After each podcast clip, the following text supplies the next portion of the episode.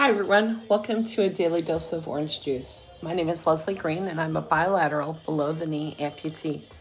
This podcast exists to give advice and tips and tricks to amputees dealing with issues.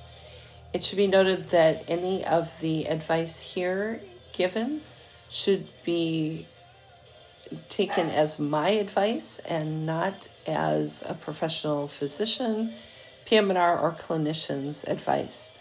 When you have concerns, be certain to have conversations with those individuals for the most specific, direct instructions to help you in your situation. Today, I'm going to talk a little bit about liners and explain different types of liners and what they're used for. We've already looked at a couple of sessions where we talked about prosthetic feet and I thought it might be helpful to continue dealing with prosthetic products, what they are, and what they're useful for. So, to begin with, if you're not familiar with them, a liner is a product that you wear over your residual limb. Thinking about putting something soft and fleshy inside of a rigid carbon fiber, extremely strong prosthetic component should let you know that you need some level of protection for that residual limb. And that's one of the purposes of a liner. Liners come in different materials. So let's talk a little bit about them. I think I will go in order from probably the um, least rigid to the most rigid, thinking of it sort of like the three little bears, if you will. There are gel liners, and they're also known as thermoplastic elastomer or TPE liners. These are the softest and the most flexible types of liners that they are. And these work extremely well for individuals who have very sensitive skin. If you think of a brand new amputee, that's a great person to start out with this type of liner. You can always tell the rigidity of your liner if you hold it from the bottom in your hand. You'll notice that the liner, if it's rigid, of course, will hold its shape and stand up.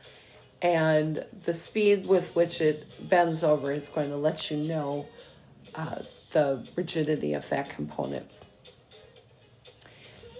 The next type of liners that I want to talk a little bit about are not gel liners, but they're silicone liners. These are a really durable liner, but they're less flexible than the gel. A silicone liner would be good for somebody who is active.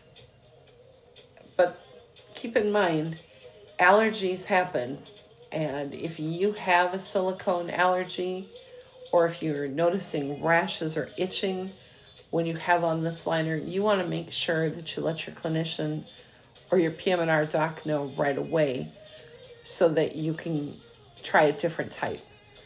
You don't want to develop any kind of irritation on the skin underneath your liner because that means that you're out of your liner and off of your leg until that heals up. The next type of liner that I want to talk about is a urethane liner. And these are the least flexible of all the liners. They're really stiff. These are a really durable liner. And the good part about them is that they help distribute or, or even out pressure spots. These are really, really a good liner used for people who have high activity.